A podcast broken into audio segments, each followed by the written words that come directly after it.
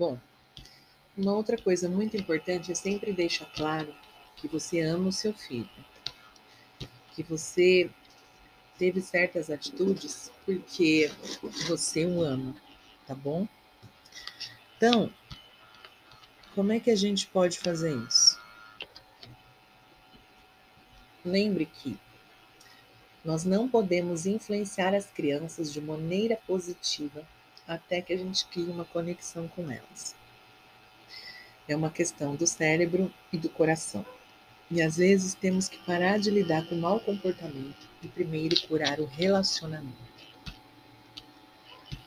A conexão cria uma sensação de segurança e abertura.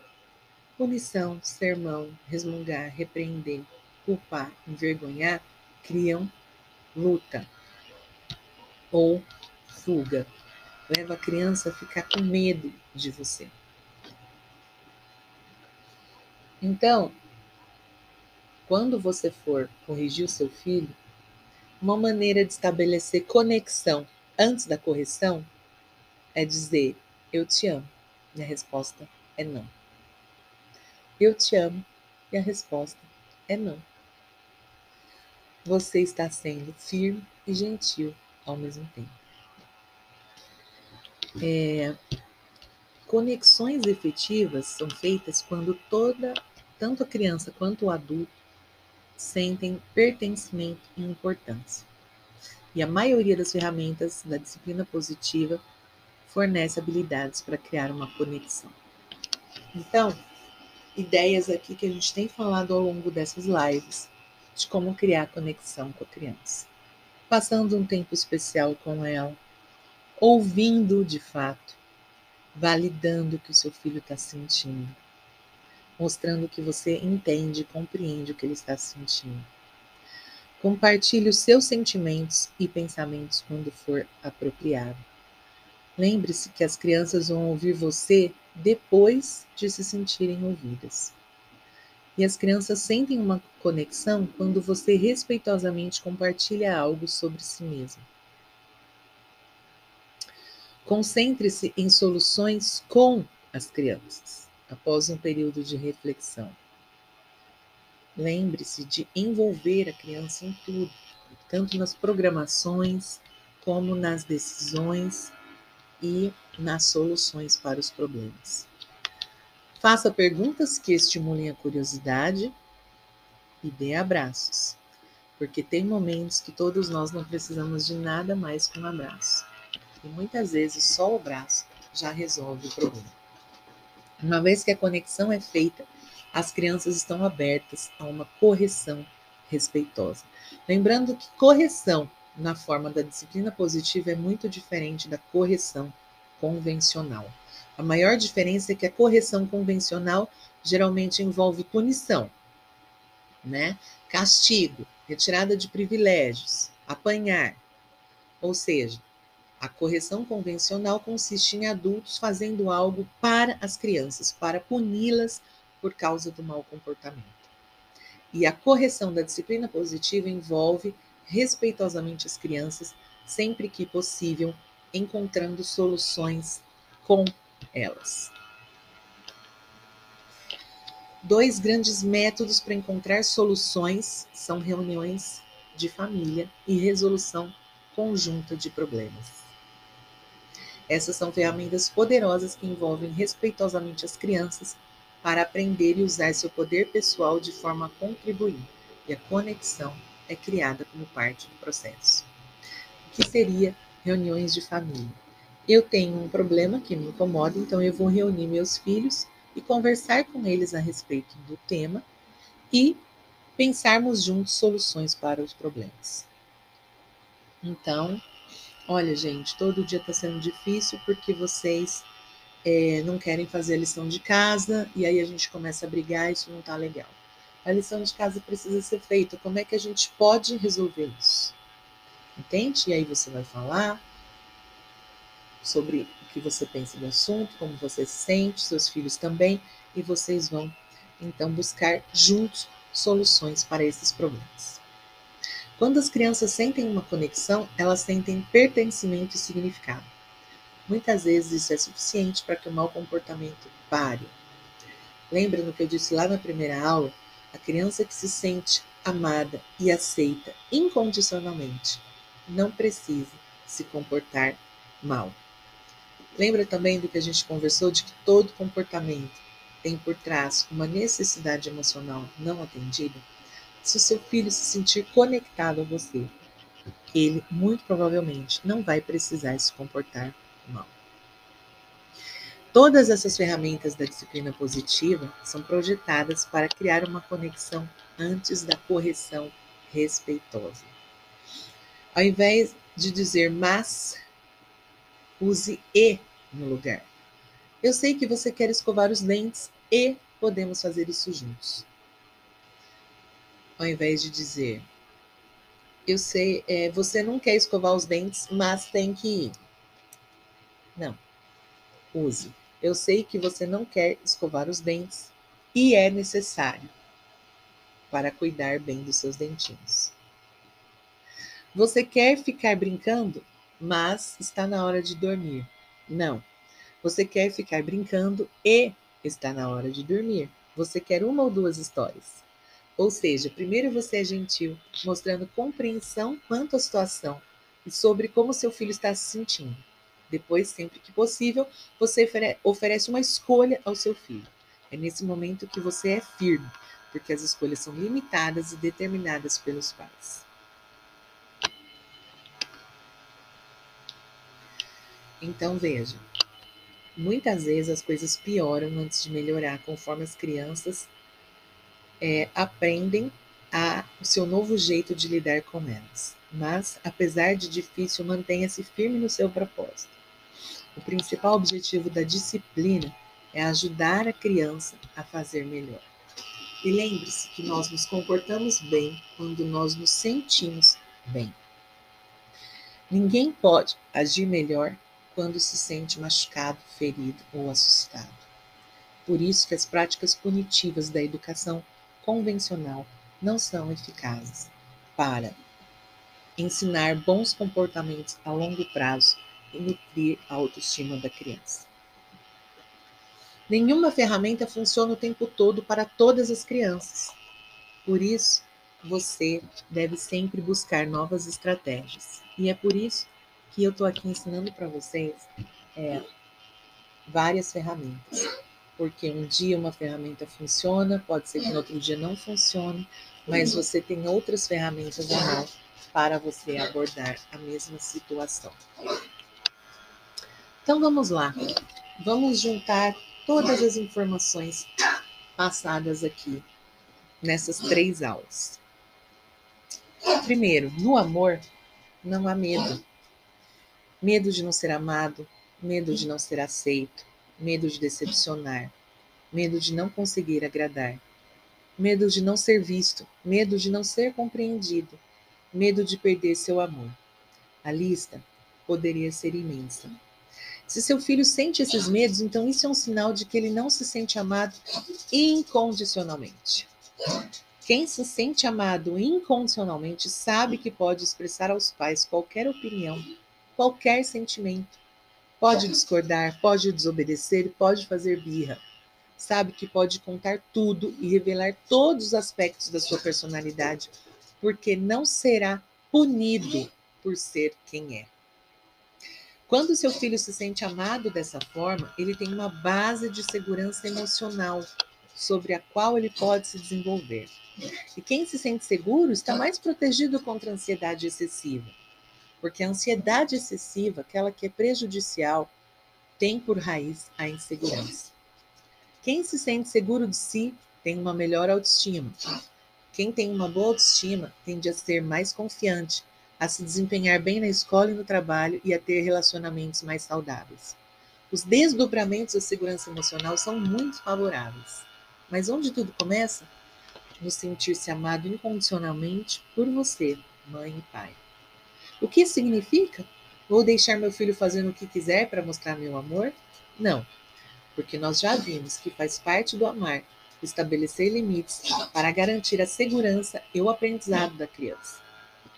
Como já disse a Jane Nelson, o amor genuíno requer que você ame seu filho o suficiente para estabelecer limites sábios, para dizer não quando necessário e para ajudá-los a aprender a viver pacífico e respeitosamente em um mundo repleto de outras pessoas. Então, como fazer? Como demonstrar amor incondicional quando eu tenho que corrigir o meu filho? Eu vou dar um exemplo aqui para deixar mais claro. Bom, eu sou uma pessoa que gosto de organização. Eu não sou neurótica não por organização, mas eu gosto das coisas organizadas. Eu já flexibilizei muito o meu senso de organização depois que eu virei mãe. E eu sei que bagunça me incomoda. geralmente, ver as coisas bagunçadas, desorganizadas, é um gatilho para me fazer perder a paciência. Meus filhos são crianças, eu tenho dois filhos, um de oito, o Benjamin de oito anos e a Clara de quatro. Os dois são crianças. E, por mais que um seja mais organizado do que o outro, os dois deixam coisas espalhadas pela casa, deixam roupa suja no chão, não guardam as coisas no lugar certo, brincam e várias vezes não querem guardar os brinquedos quando terminam.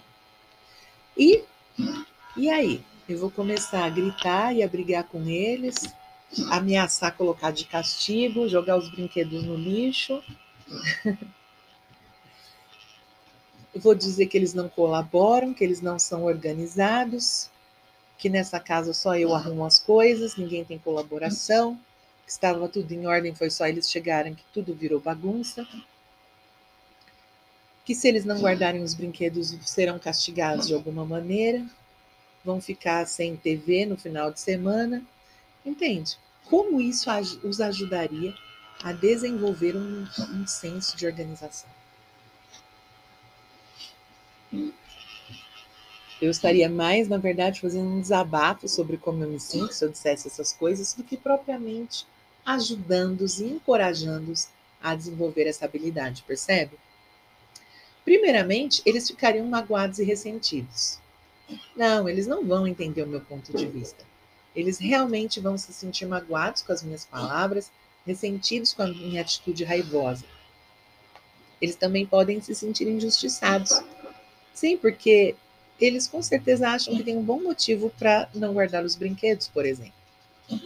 Além disso, eles podem formar uma ideia de que são amados por mim somente quando são organizados. Somente quando fazem o que eu quero, como eu quero, na hora que eu quero. Sim, as crianças associam o comportamento à pessoa delas.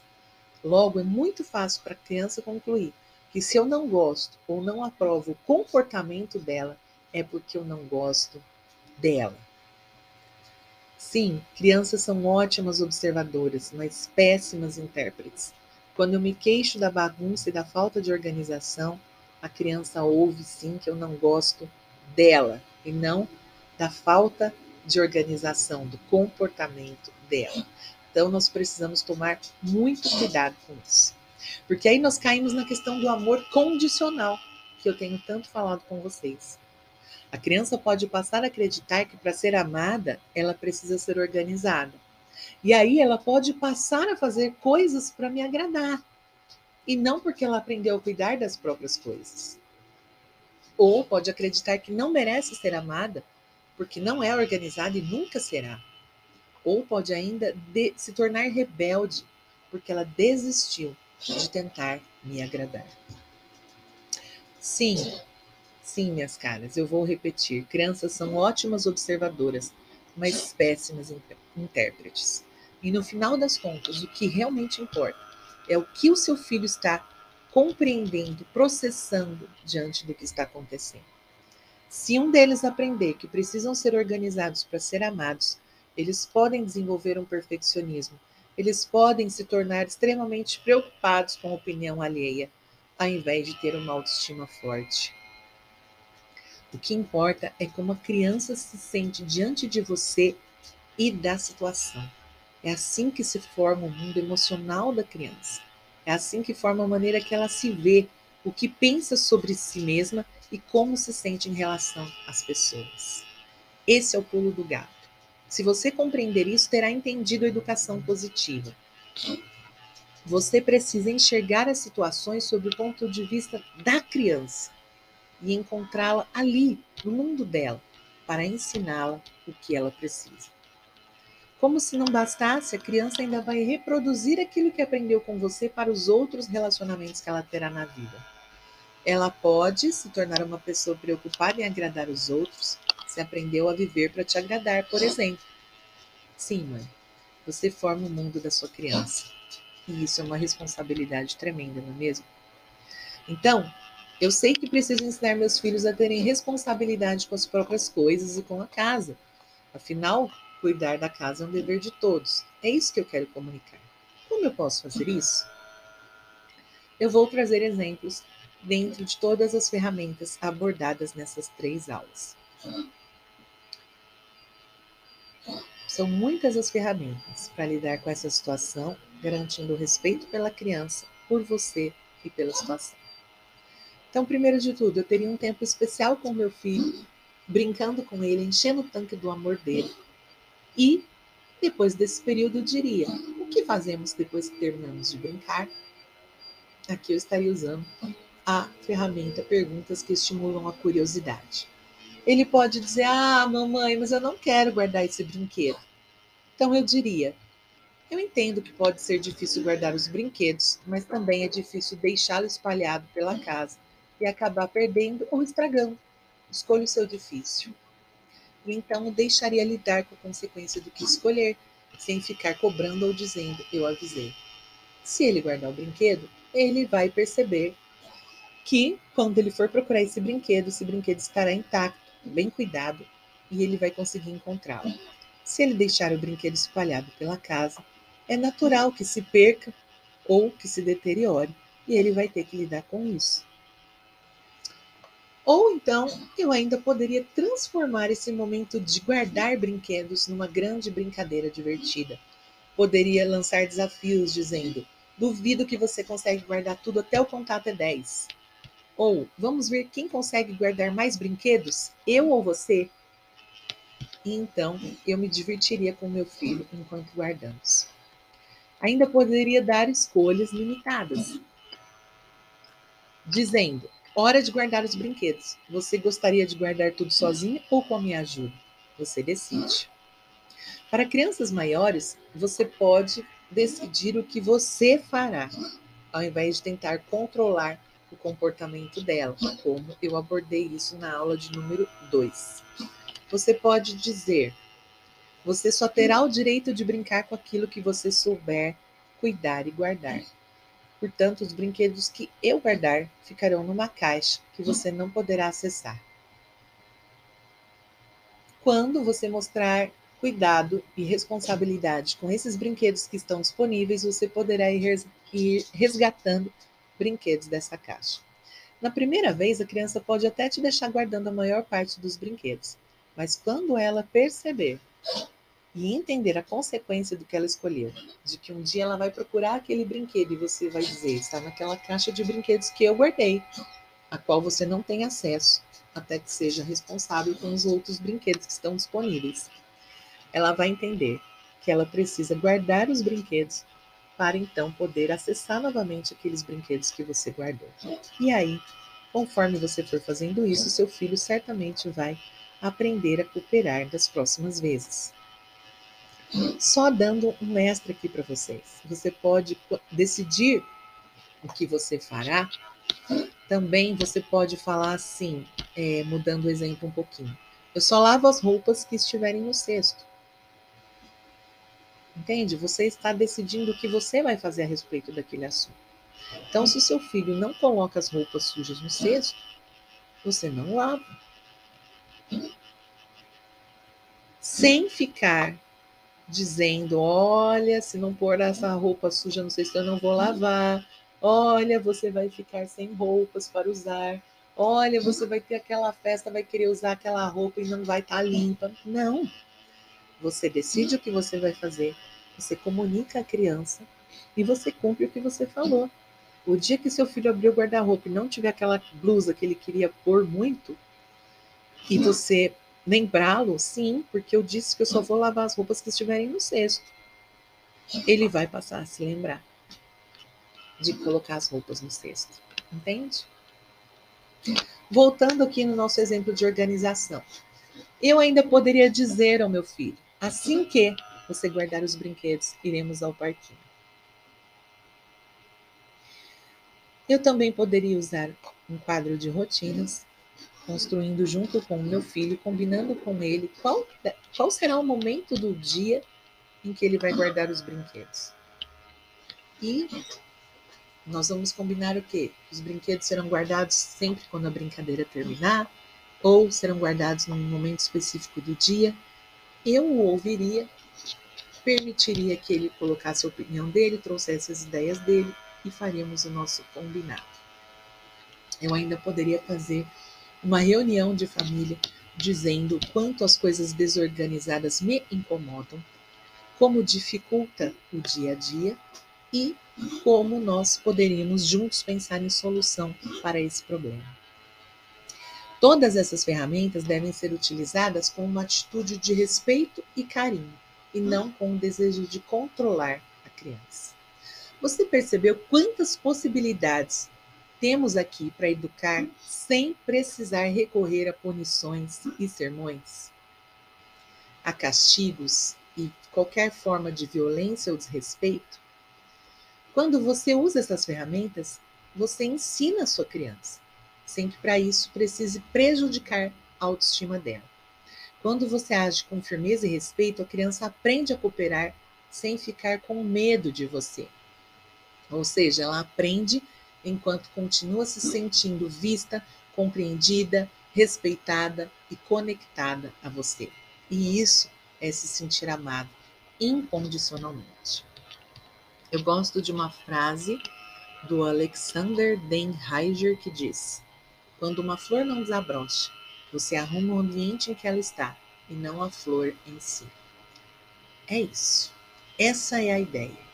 Seu filho já é uma ótima pessoa. Sim, ele quer viver bem com você. O que está faltando é ajustar o ambiente para que ele desabroche em todo o seu potencial. Quando você, como adulta, assumir e fizer a sua parte, a criança também se motivará a fazer a dela. Pois bem, eu gostaria de ainda, antes da gente finalizar, trazer um exemplo pessoal em que eu consegui acessar o mundo dos meus filhos numa situação que não foi tão fácil para mim. Então, é, eu tenho o meu filho Benjamin, de 8 anos, que está curtindo muito colecionar umas cartinhas e deixá-las organizadas numa pasta com saquinhos que ele tem. E sabe quando a criança gosta tanto daquilo que não para de falar do assunto, que toda hora fica pegando a pasta, vendo, mexendo, organizando, que tem todo o cuidado do mundo com aquilo. Pois bem, é assim que ele estava. E a Clara, a irmã menor de 4 anos, queria mexer na pasta dele. É aquelas pastas fichário que ele estava abrindo o. Eu não lembro o nome agora, mas o, o grampo, né? Onde, onde colocam os saquinhos, ele estava abrindo e fechando, e a irmã gostou daquilo, ficou curiosa, queria ver como funcionava. E aí eles começaram a discutir porque não queria ele não queria que a irmã mexesse, era só abrir o grampo e fechar, mas ele não queria que a irmã mexesse. E aí começou a discussão, e aí a irmã começou a chorar. E aí eu fui lá para ver o que estava acontecendo. Se eu fosse agir pela minha reação natural, eu poderia agir assim, dizendo: Benjamin, larga a mão de ser chato. Por que, que você não deixa sua irmã? Só vai abrir, fechar esse grampo e pronto. Que coisa! Deixa ela ver e pronto. Ou então poderia me dirigir a Clara e dizer: Mas que frescura também, é só uma pasta, só abrir e fechar o grampo. Ele não quer. Ele não quer e pronto. Então não tem motivo para chorar, vai fazer outra coisa. Será que se eu agisse assim, eu estaria mais descontando a minha raiva, a minha impaciência com essa situação? porque, a meu ver, era uma questão tão pequena e um problema tão pequeno que não tinha necessidade daquilo, ou eu estaria ensinando de fato alguma, usando essa situação para ensinar de fato alguma habilidade importante para os meus filhos. Muito provavelmente a minha atitude eu estaria simplesmente descontando a minha raiva e a minha impaciência para lidar com a situação. E, na verdade, estaria comunicando aos meus filhos que o como eles se sentem não é importante para mim. Ou seja, haveria uma desconexão entre nós. Eu ainda tomaria partido ao me dirigir a um e a outro, o que os deixaria magoados. Alguém certamente ia se sentir injustiçado, incompreendido, não é? Não validado naquilo que está sentindo.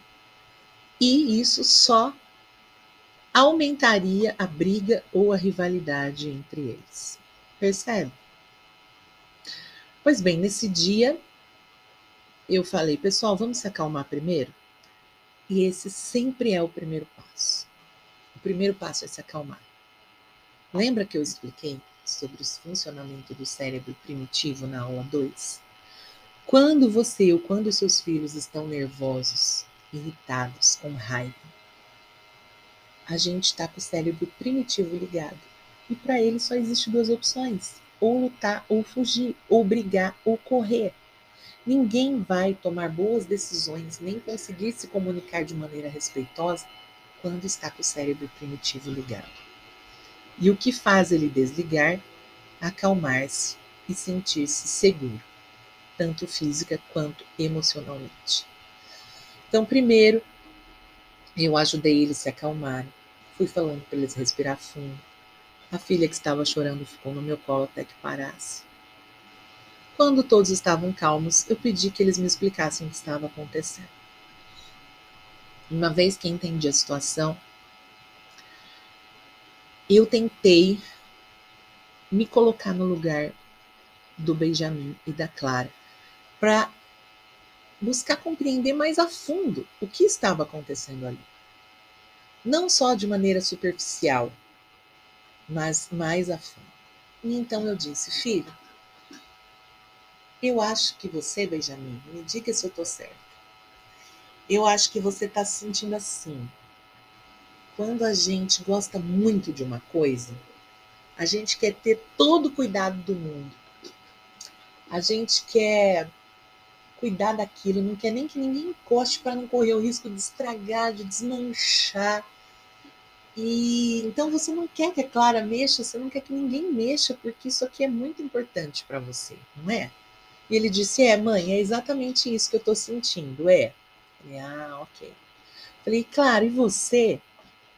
Eu imagino que você deve estar super curiosa com essa novidade aqui, que é essa pasta do seu irmão. E você deve ter achado muito interessante ele ficar abrindo e fechando esse grampo, e você gostaria de tentar também, não é? E ela falou: É, mãe, exatamente isso que eu estou sentindo. E aí uh, nós começamos a conversar a partir disso de que maneira a gente poderia solucionar esse problema, né? E tivemos até a participação do pai, né? Porque a situação exigia envolver toda a família, né, para resolver esse problemão. E o pai foi explicando que é, ele poderia, Benjamin poderia permitir que a Clara abrisse o grampo da pasta ali na nossa presença, com muito cuidado, apenas uma vez, né? E fomos tentando colocar situações. Aqui em casa a gente preza muito pelo respeito, de não obrigar as crianças a fazer nada que elas não queiram. Então isso está muito claro para eles, né? É, mas eu percebi que nessa situação eu precisava também ensinar o meu filho que ele precisava ser flexível, porque nem sempre na vida as coisas vão poder, vão poder ser do jeito que eu quero, que eu gostaria. Mas algumas situações são negociáveis. Eu posso abrir mão daquela minha vontade. Não vai me ferir, não vai me desrespeitar em nada. Que eu entendo que era o que estava ocorrendo ali.